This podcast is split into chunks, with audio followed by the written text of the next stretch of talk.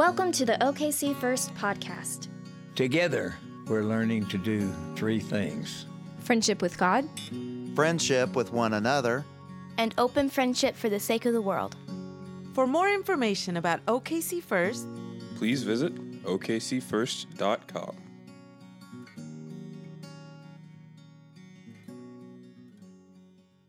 Today's scripture comes through comes from Matthew chapter 3 verses 1 through 3. In those days John the Baptist appeared in the wilderness of Judea proclaiming, "Repent for the kingdom of heaven has come near." This is the one this is the one of whom the prophet Isaiah spoke when he said, "The voice of the crying out in the wilderness, prepare the way of the Lord, make his paths straight." This is the word of the Lord. You may be seated. And now we are going to enter into a time of contemplative prayer, and I will have Britt introduce Sue Ann. Yeah, so we, if you haven't been around for this series, you weren't here last week, we have the privilege of hearing from, you can come on up, from um, Sue Ann Lively. Sue Ann is a spiritual director, and if you don't know what that means, it essentially means someone who sits with you and helps you listen to the voice of God in your life. And Sue Ann is an incredible human doing that for us here in our congregation, and we have the opportunity to um, be with her for these few moments. So won't you join me in welcoming Sue Ann?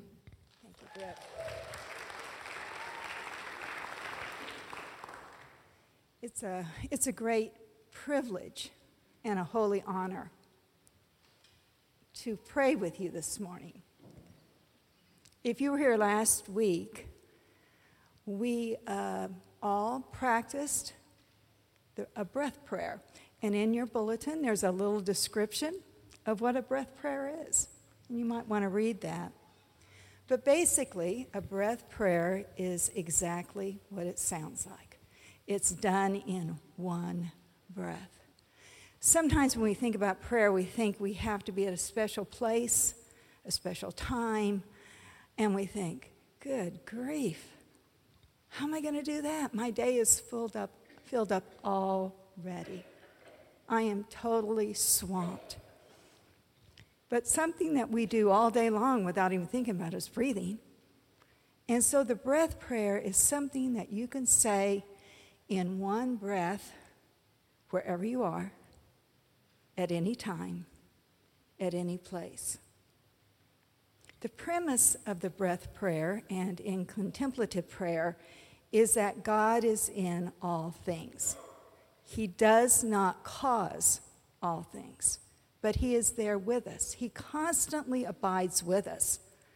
So, in the breath prayer, what we are attempting to do is to see differently, to hear differently, and to see the gift that's already come.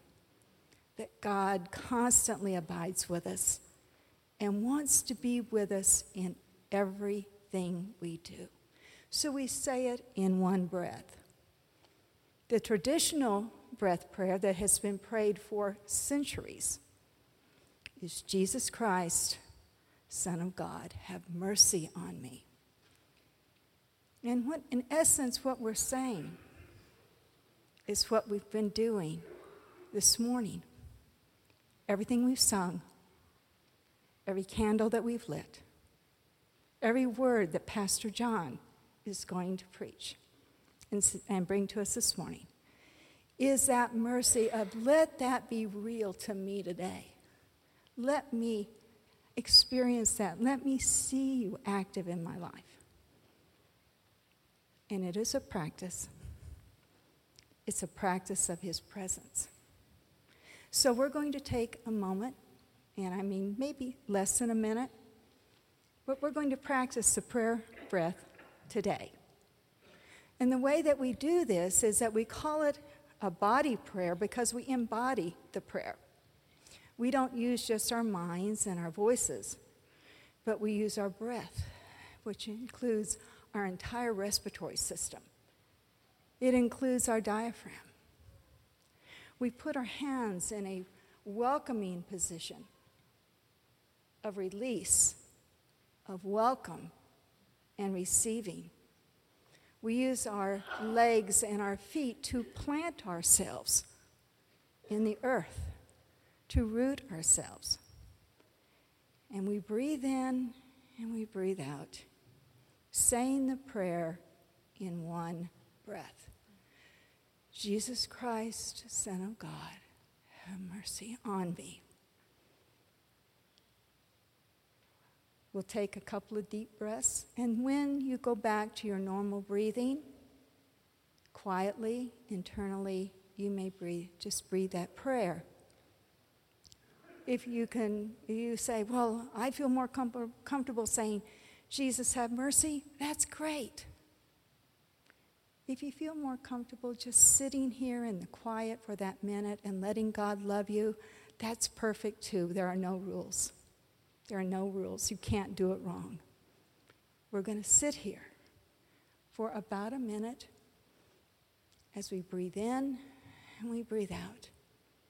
And as much as we can be aware, to know that we are breathing in the very breath of God who is right here with us.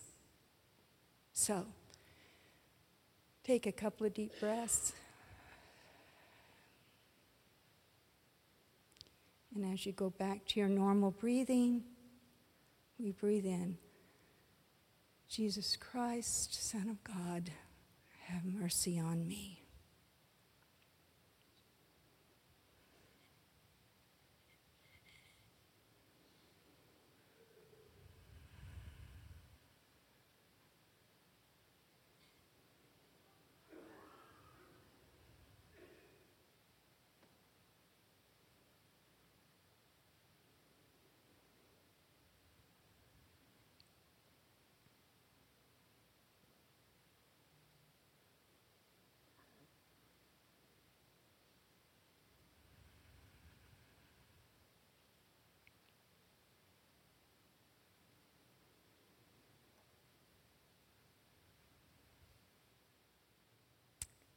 Amen.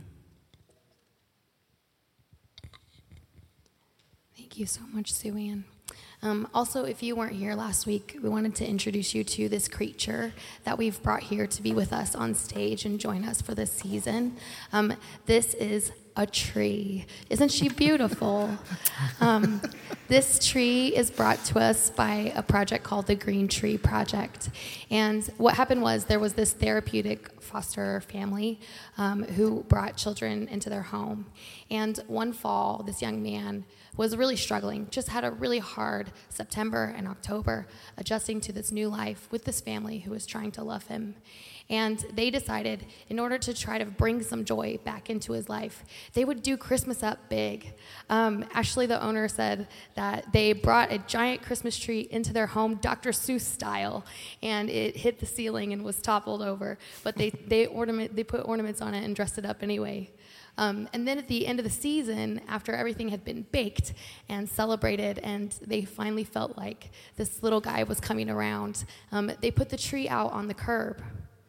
And he sat and he cried and he watched the tree go out on the curb.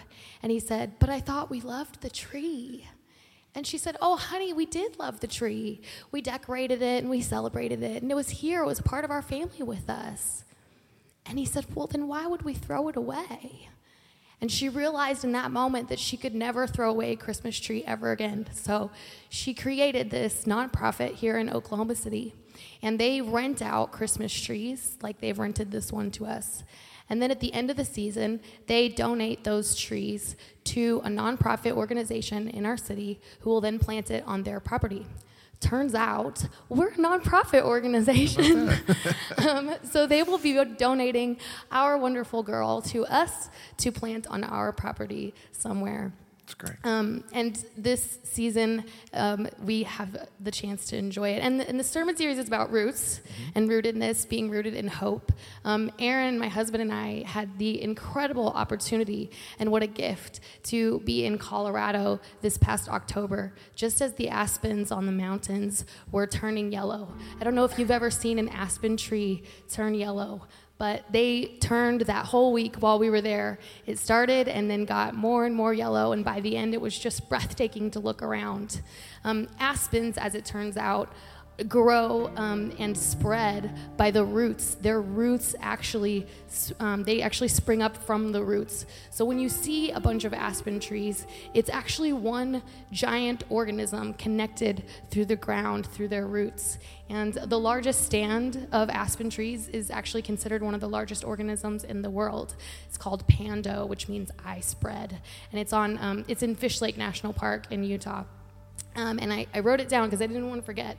It's, it's estimated to weigh 13 million pounds, and it's, um, it's estimated to have been there growing since the end of the last ice age. So it's just a really incredible um, organism and a way to um, experience roots and rootedness as, a, as an interconnection.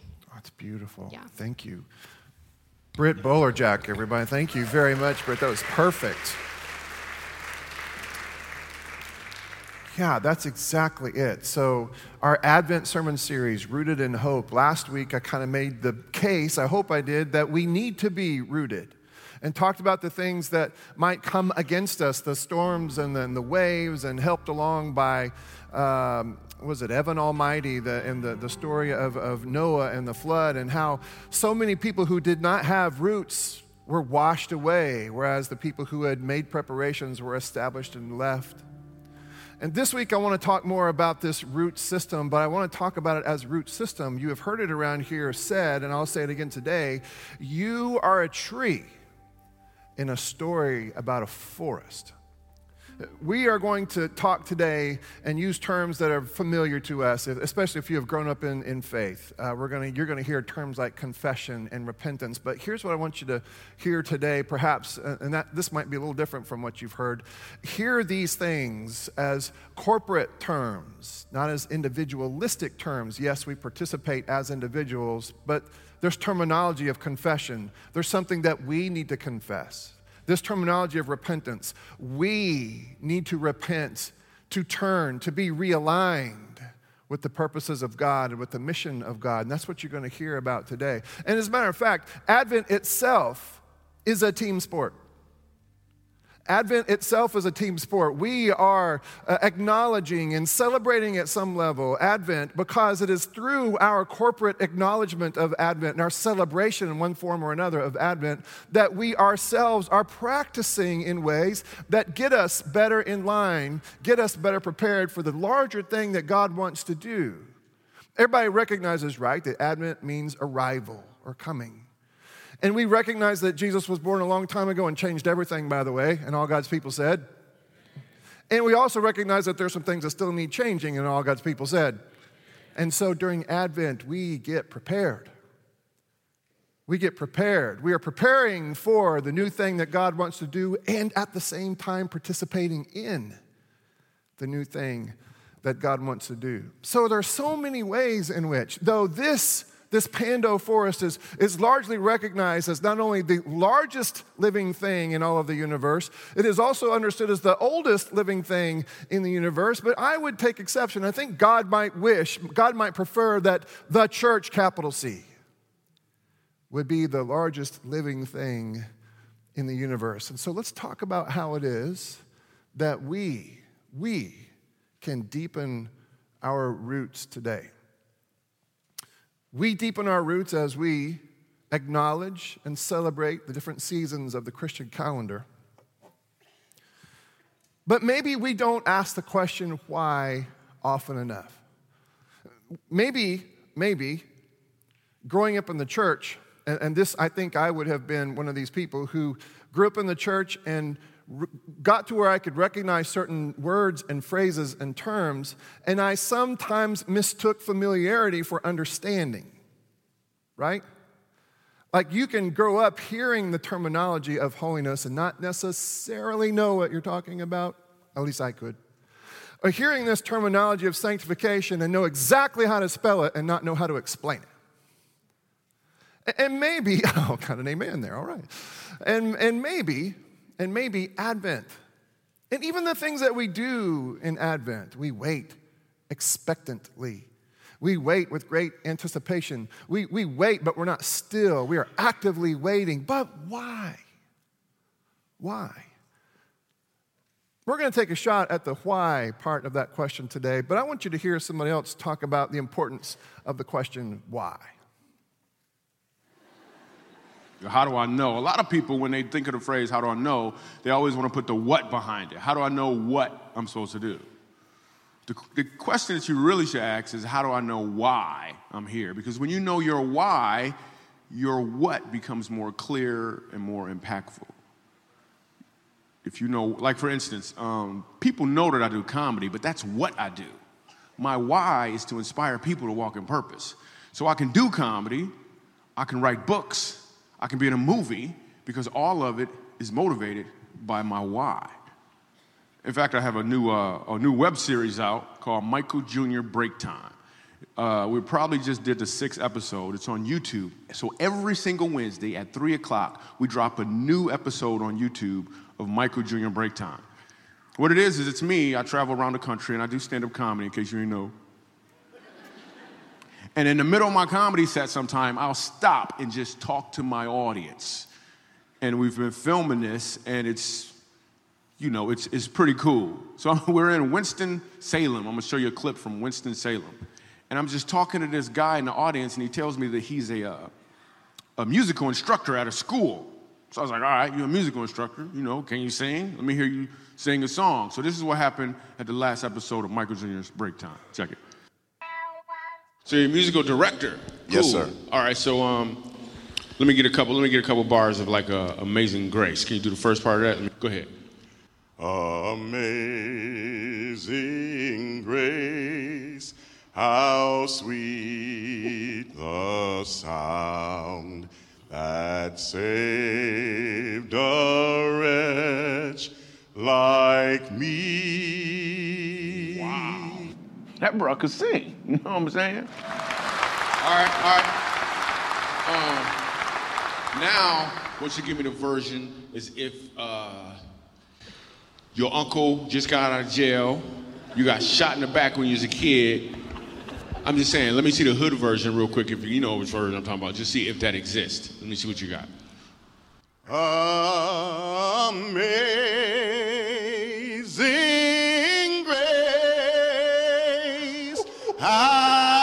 sweet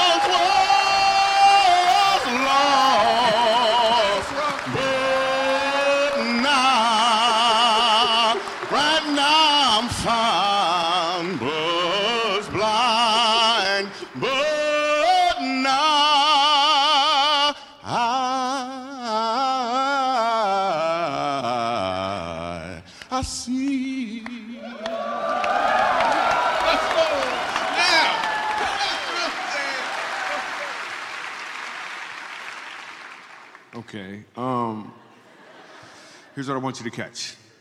The first time I asked him to sing, he knew what he was doing. The second time, he knew why he was doing it. When you know your why, your what becomes more impactful because you're walking towards or in your purpose. I like that a lot. Yes, I can make that a link and you can use it at all your workplaces. Yes, we can do, we can do that for you. Now, what's going to happen today is we are going to hear familiar words from John the Baptist. They are familiar for a number of reasons. So, we're familiar, kind of, with this character, John the Baptist, that we are familiar with these words. And John the Baptist is going to be using words with which we are largely familiar, again, especially if you have been raised in the church. But what I think we need to do is try to have a better understanding of the why behind John's words. John's words are not just for his audience in that day, they are also for us. And if we somehow can get in touch with the why behind John's words, then perhaps it will help us develop some why, especially during this season of Advent. Okay, let, us climb inside the mind here this ancient mindset. Everybody remember that, that John's father was, uh, well, well, we'll just, he was a pastor in the local church. But it was John's assessment that things weren't going well, where the people of God were concerned. John understood that God has always wanted to have a body. John understood that God has always wanted to have this, this heartbeat of God and this message of God embodied. God has always wanted that. We've talked about that many times. God has always wanted to have a body, still does. So, John would insist that the message of God must be embodied by the people of God, and if they don't, there are dire consequences. And if they aren't, then somehow you have to start over in the hopes that God would again develop an embodied presence. And so, John walks away from his dad's career, walks away seemingly from the city, walks away from civilization where all of that had taken such bad, ugly root that he had to go somewhere else. John was also keenly aware of the scriptures that said something like this Someday there will be a new king. Someday there will be a new king, a Messiah, who would usher in a messianic age. And not a here, not a somewhere else, sort of like right here, would usher in a messianic age. All of life would be changed. And we all get to participate right now and in the hereafter in the giant change that God wants to bring about, bring about through this messianic figure. John knew this was the heartbeat, the ache, the heartache of the ancient Israelite people. That there would be a king, that there would someday be a ruler who would change everything. Now, many people wanted this new king to restore Israelite to the top of the heap to restore their fortunes, to restore them to a place of prominence and power. I'm not sure that John felt that. Maybe he did feel that a little bit. We'll talk about that next week. But John knew that it wasn't working well. John knew that there needed to be a new movement, and most importantly, he believed that this Messiah was already on the scene. He believed that time was of the essence, that he had to get out and do everything that he could, John the Baptist, everything that he could to start amassing this body that would then embody the purposes and the message of God. That's what John the Baptist is saying when he comes out in the wilderness and he says, by the way, he's not somewhere so far off the beaten path that there wasn't a lot of traffic. We think that he was somewhere between Jerusalem and Jericho where there would have been a lot of traffic. So a lot of people to hear him say, hey, Jewish folks, the age that we have always ached for, the person that we have always waited for, what we want so deeply and so desperately, that day is this day. Get yourself in line and in order so that you can participate. Repent, y'all. This is in Oklahoma. It wouldn't just be repent, each of you would be all y'all. Repent, people of God. Repent, for now is the time. The kingdom of heaven has come near. That word repent might have been translated reform. The people of God need to be better aligned with the purposes of God and with the message of God. Again, try to extricate yourself from this belief that this terminology of repentance, the terminology of confession that we will use later, extricate from your sense that this has to be an individualistic sort of thing. Yes, you have a personal relationship with God. Yes, you will do these things as individuals, but when we as the church gather as the confessing, repenting body, here's what we're saying God, you need to, we need to be moved, and you need to move us into a place where we better represent and embody who you are and what you want. John is saying, the messianic age is upon us. I have seen this Messiah person. All who are going to get aboard better get aboard. Come right now. This is the one of whom the prophet Isaiah spoke. So you have a prophet talking about a prophet who's going to talk about the Lord, the Messiah. the voice of one crying in the wilderness. This is John. Prepare the way of the Lord and make his paths straight. Now, if you look in your Bibles, the next verse says Now John wore clothing of camel's hair with a leather belt around his waist, and his food was locust and wild honey. All of that is mentioned to make the ancient reader and you and me, if we're paying attention, to make all of us remember that this John the Baptist character is a lot like Elijah. Elijah was described in the exact same ways. And the ancient Hebrews believed that Elijah would come back as a precursor to the Messiah and the Messianic age. And so, what Matthew is saying right here is yeah, that Elijah, that guy, it's this John. You better listen up. I'm telling you what this person's wearing, I'm telling you what this person is saying. You better listen up because, again, the time is now. It's time for you to decide whether you're in or out, where this new kingdom was concerned. Now, this was sort of a mental challenge for me, and Dr. Tashton helped me with this this week. Does everybody know that John the Baptist, baptism was not a Christian undertaking at that time? Everybody get that?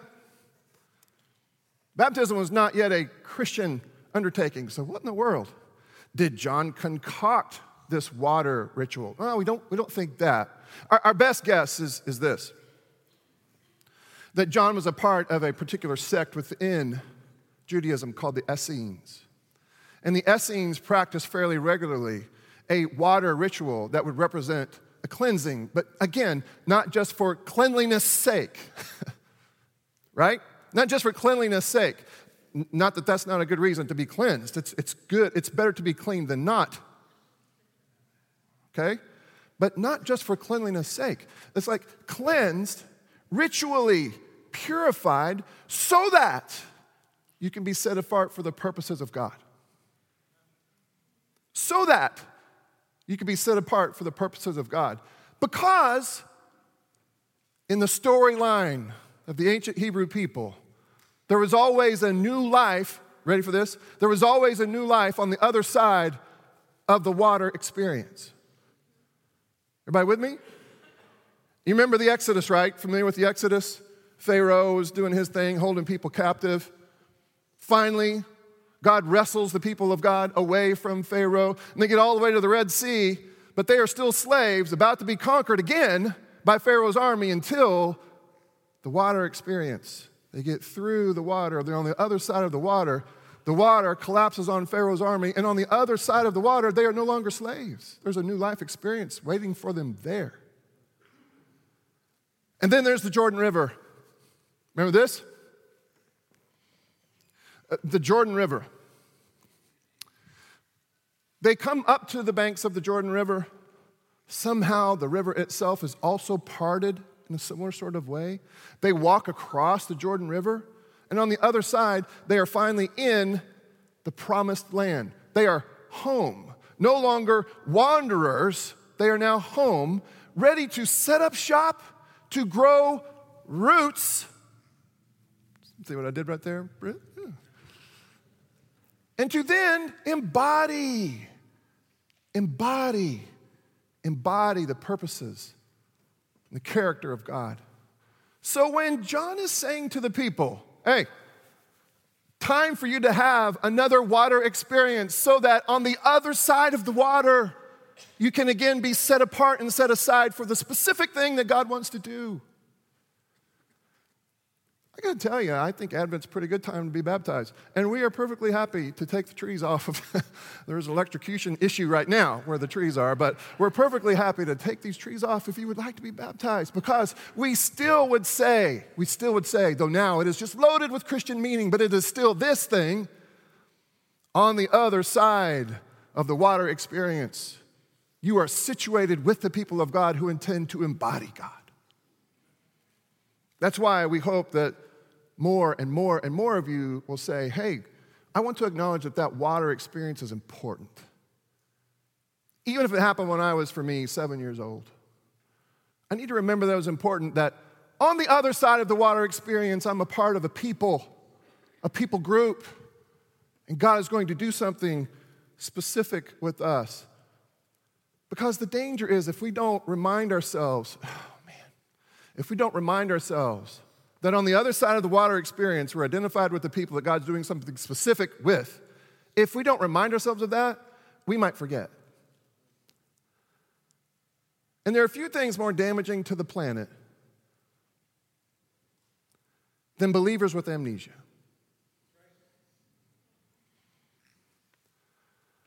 There are few things more damaging to creation than believers with amnesia. In other words, when we have not deepened our collective roots into the source of all of life, then those roots are going to go somewhere else. Your roots are going to go somewhere. It is not whether or not you're going to worship, it's going to be what or whom you choose to worship. You are built to worship. You are going to worship something.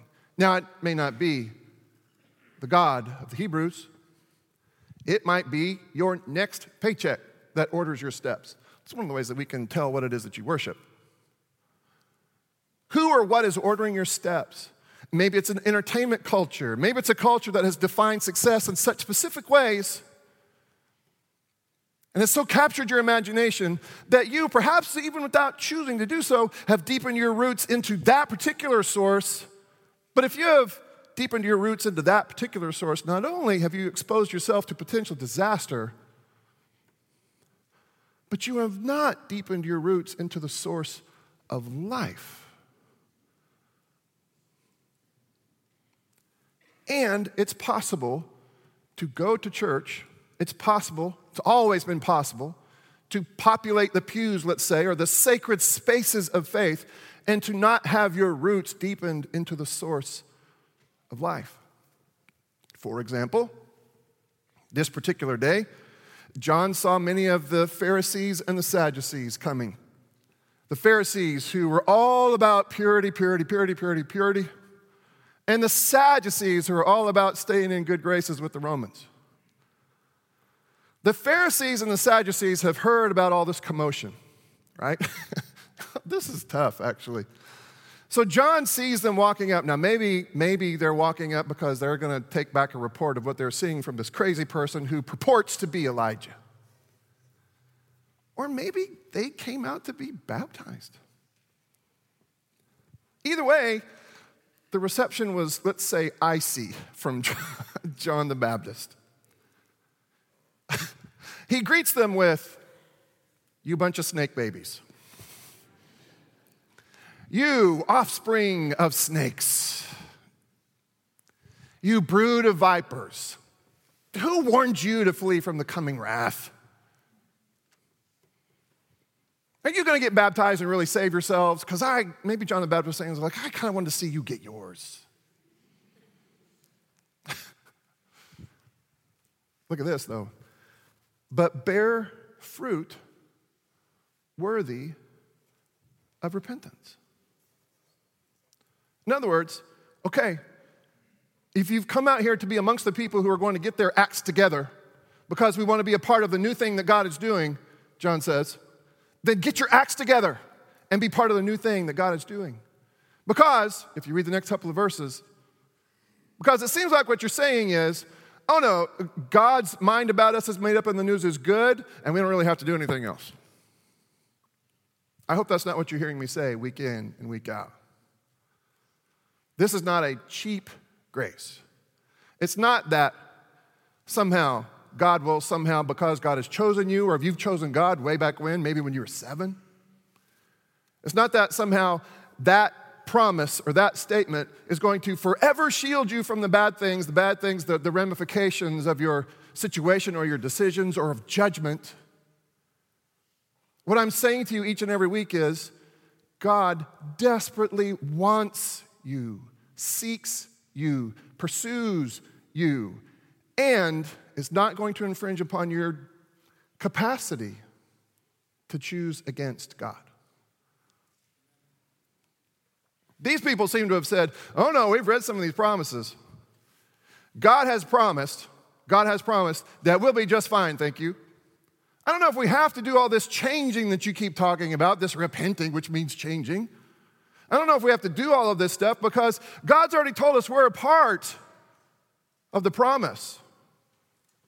God's mind about us is made up, and we feel actually pretty safe. Verse 9 Do not presume, Pharisees and Sadducees, or Nazarenes, I think it's in there. Do not presume to say to yourself, We have Abraham as our ancestor. For I tell you, okay, but God can make children out of rocks if God needs more children. Even now, the axe is lying at the root of the trees. And every tree, therefore, that does not bear good fruit is cut down and thrown into the fire. As much as I love the decision that I made when I was seven, As much as I love that we encourage children to make similar decisions, whether it's here or at camp, children's church, hopefully, hopefully, all of our kids who are back there today are making good decisions for Christ. Hopefully, we understand those decisions as first steps and not last steps. Because what we need to say to them, what, what needed to be said to my seven year old self, and what needs to be said to you no matter when you made the decision is that, hey, this is not the last decision, but it's the first one. You need to make a whole bunch of other decisions so that your life, and not just your mouth, the one that you used when you made the decision, so that your life aligns with the people of God who are aligning with the purpose of God. Your life, how you spend your time how you spend your resources, how you spend your money, how you spend yourself has more to do with how you will be measured in the eyes of God than the decision you made when you were five.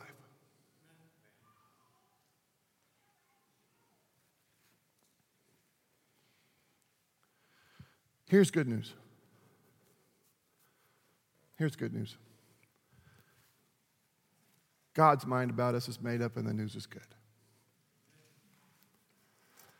The good news is, even if since your fifth five year old decision, if you have not been, if you have only been a Christian in your head because of the decision that you made and not with the body that God gave you, God still has in mind that you would take up a space and a spot in a really good way in what we are calling the people of God, the movement of God, the body of Christ, kingdom of priests. John says, I baptize you with water for repentance. That you would understand yourself on the other side of the water experience, to be in a different place, to be set aside, to be ready for a new existence. I'm baptizing you with water for repentance, but one who is more powerful than I is coming after me. I'm not worthy to carry his sandals. He will baptize you you had a water experience before. What you're getting with this one who's on the way is the Spirit and fire. Now, fire is a good thing here. This is not damnation fire, this is a purifying fire. This is not the, the fire, the flames of hell. This is a purifying fire. God says, Yes, I will take you through this process and mold you and shape you so that more and more and more you, you all, y'all will be the people who will put reliably so skin and flesh on the hospitality of God.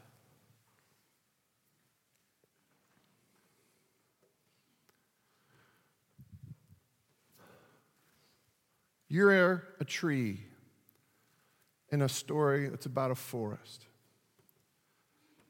We are, in some sense, here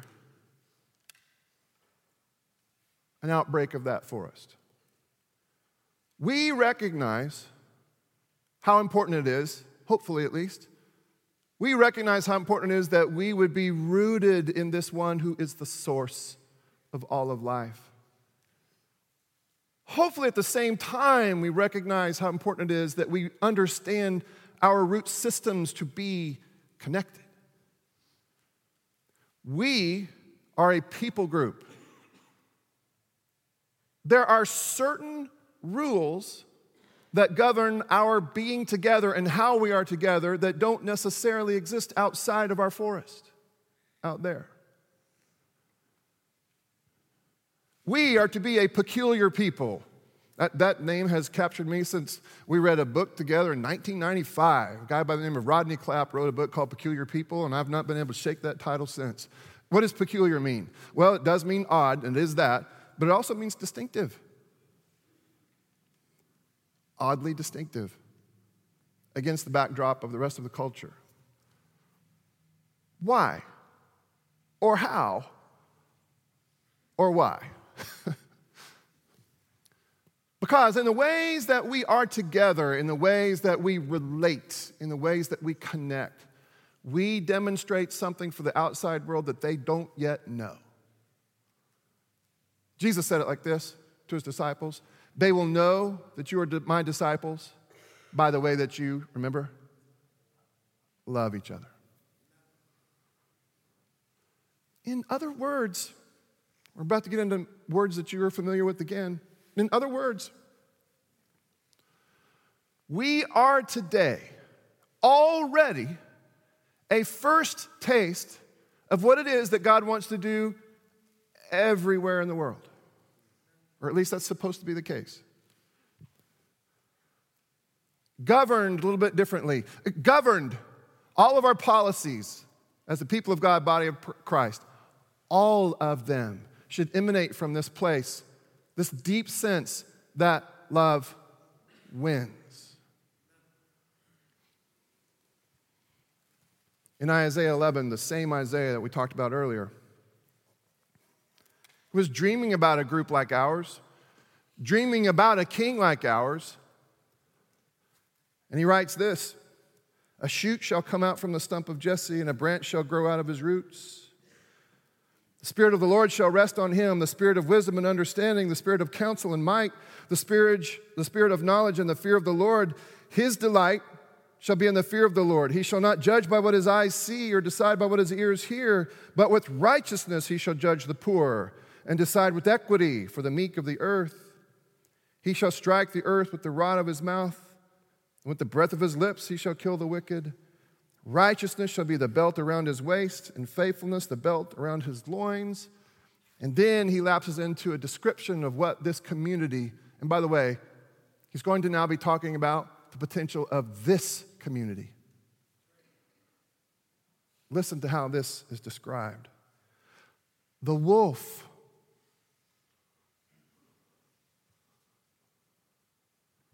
shall live with the lamb, and the leopard shall lie down with the kid, the calf, and the lion and the fatling together, and a little child shall lead them. The cow and the bear shall graze, their young shall lie down together, and the lion shall eat straw like the ox.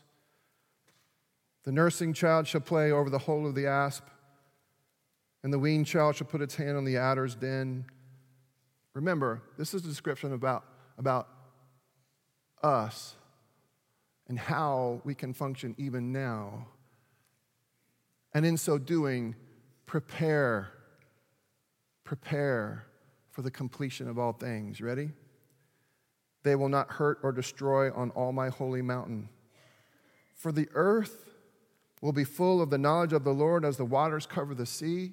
Given where we are in the timeline, we can responsibly read this verse like this. It says right here, the earth will be full of the knowledge of the Lord as the waters cover the sea. It should say like this. At this point, at least the church will be full of the knowledge of the Lord as the waters cover the sea. Well, now we're back to repentance. Now we're back to confession and repentance.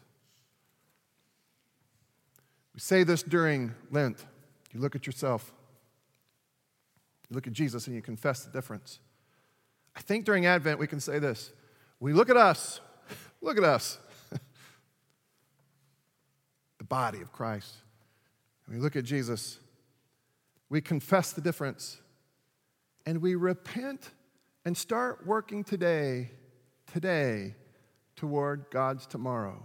In other words, if you're a wolf, find yourself a lamb.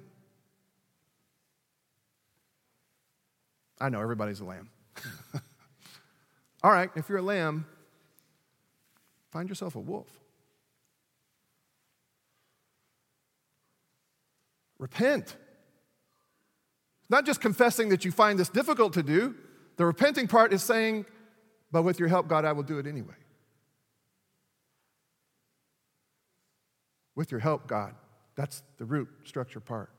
With your help, God, we will be a people. We will be a people who give the world at least a shot, at least a shot to see what this might look like in Oklahoma City in 2019. What might it look like for the wolf to live with the lamb? Maybe this starts to order your steps for relationships in your household. The leopard shall lie down with the kid. Maybe this starts to speak to how you go to work. The calf and the lion and the fatling together, maybe this starts to shape your posture in every room you'll find yourself in throughout the season. Because, given our source and given our roots, we are God's future having crashed into the present if we'll allow God to do that in us and through us. We are this. You know, someday, God, you know, to, to, to finish the metaphor, and if you are helping us to serve communion, you can go ahead and start coming up. Someday, the whole earth will be this forest. You're a tree in a story that's about a forest, and the story is a really good one about how God wants to care for the entire world. And the forest has already begun here, here. So, Heavenly Father, nourish us to be the right kind of trees and the right kind of forest here. Bless these elements, God, and with them, strengthen us to be your people. Strengthen us to be people who have the capacity to be the wolves who will sit with the lamb. Strengthen us, God, with the capacity to be the lambs who would find some time with the wolf. Strengthen us, God, to be people who can not only confess our shortcomings, but who can repent and see the value of aligning ourselves as a body with Christ's purposes and character. Remind us, God, yes, we participate. We are responsible to participate as individuals, but remind us, God, that we participate against a larger backdrop of what it is that you are doing through your people, the people of God, the body of Christ. And so today, with the bread and the cup, feed and nourish the body with a capital B. And so, in a moment, I'm going to ask you to come forward, to exit your pews to the left, and then come forward with your hands cupped to receive these gifts that are meant to nourish the body, capital B. Nourish us so that we can participate and develop the capacity to be wolves with lambs or lambs with wolves. So you'll come forward with your hands cupped to receive this gift of bread, and someone will snap off a piece and place it in your hands and say, This is the body of Christ broken for you. Take that piece of bread, dip it into the cup. When you do, that person will say, This is the blood of Christ shed for you and then take and eat, and then find a place to pray a prayer of confession and repentance that God would move you into a closer, tighter alignment with the people of God, the body of Christ, and the purposes of God. Now, if you come to one of these side padded altars, we will assume that you are there for a prayer for healing, and someone will meet you there to pray that prayer. If you come up here to one of these mourners' benches, kneeling benches, we won't assume a thing, but somebody at some point will touch you on the back, the neck, the shoulder, and remind you that you are not alone because you aren't. You can circle right back around and pray at your pew. God will hear you there as well. If you'd like to make this special trip up here, this water here is meant to remind you, to rem- help you to remember, perhaps to jolt your memory of the moment of your inclusion, your initiation into the people of God. If you can't come to us, Jason and Katie will come to you. Who is eligible, you might ask? I'm visiting. I don't know if I'm allowed to come. Anyone in the room, anyone in the building who recognizes her or his need of grace, that's all you have to have, or all you have to think and know and believe to be qualified to be a part of this forest, to participate at the family meal. If you know your need for grace, this is the right place for you. Doesn't matter what happened this morning, this is the right place for you. It was on the night he was betrayed that our Savior took bread and he blessed it and he broke it. He gave it to his disciples, saying, This is my body broken for you, and every time you eat of it, remember me. Later on, he took the cup and held it up before them and said, And this is my blood, the blood of a new covenant shed for you. And every time you drink of it, remember me and be nourished. Be nourished to be the body. Now, all around the sanctuary, if you would stand to your feet, exit your pew to the left, and come forward to receive these gifts of God meant to nourish the people of God.